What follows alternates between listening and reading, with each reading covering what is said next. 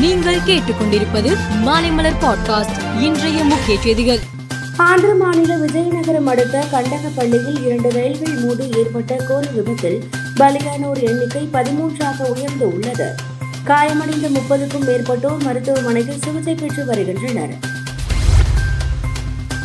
முதலமைச்சர் மு க ஸ்டாலின் பசுமுன் சென்று தேவர் நினைவிடத்தில் மலர் தூவி மரியாதை செலுத்தினார். முன்னதாக மதுரையில் இரண்டு புதிய மேம்பாலங்களுக்கான கட்டுமான பணிகளை தொடங்கி வைத்தார். முதலமைச்சரை தொடர்ந்து அதிமுக பொதுச் செயலாளர் எடப்பாடி பழனிசாமி உள்ளிட்ட அரசியல் தலைவர்கள் மரியாதை செலுத்த உள்ளனர். தொடர் மழையால் ராமநாதபுரம் மாவட்டத்தில் உள்ள பள்ளி மற்றும் கல்லூரிகளுக்கு இன்று ஒரு நாள் விடுமுறை விடுக்கப்பட்டுள்ளது.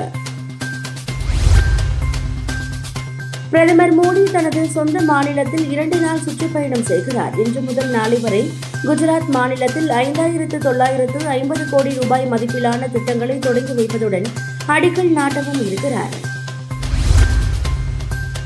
கேரளாவில் கிறிஸ்துவ ஜப கூட்டத்தில் அடுத்தடுத்து குண்டுவெடிப்பு நடைபெற்றது.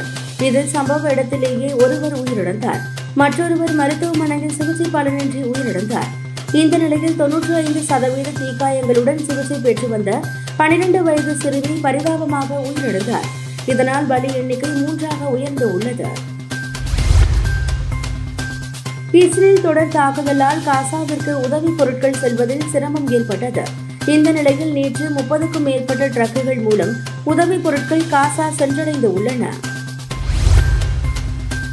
லக்னோவில் நேற்று நடைபெற்ற ஆட்டத்தில் இங்கிலாந்தை நூற்று இருபத்தி ஒன்பது ரன்னில் சுருட்டி இந்தியா நூறு ரன்கள் வித்தியாசத்தில் அபார வெற்றி பெற்றது. இந்த வெற்றியின் மூலம் இதுவரை விளையாடிய ஆறு போட்டிகளில் இந்தியா வெற்றி பனிரெண்டு புள்ளிகளுடன் ஏறக்குறைய அரையிறுதிக்கு முன்னேறியுள்ளது.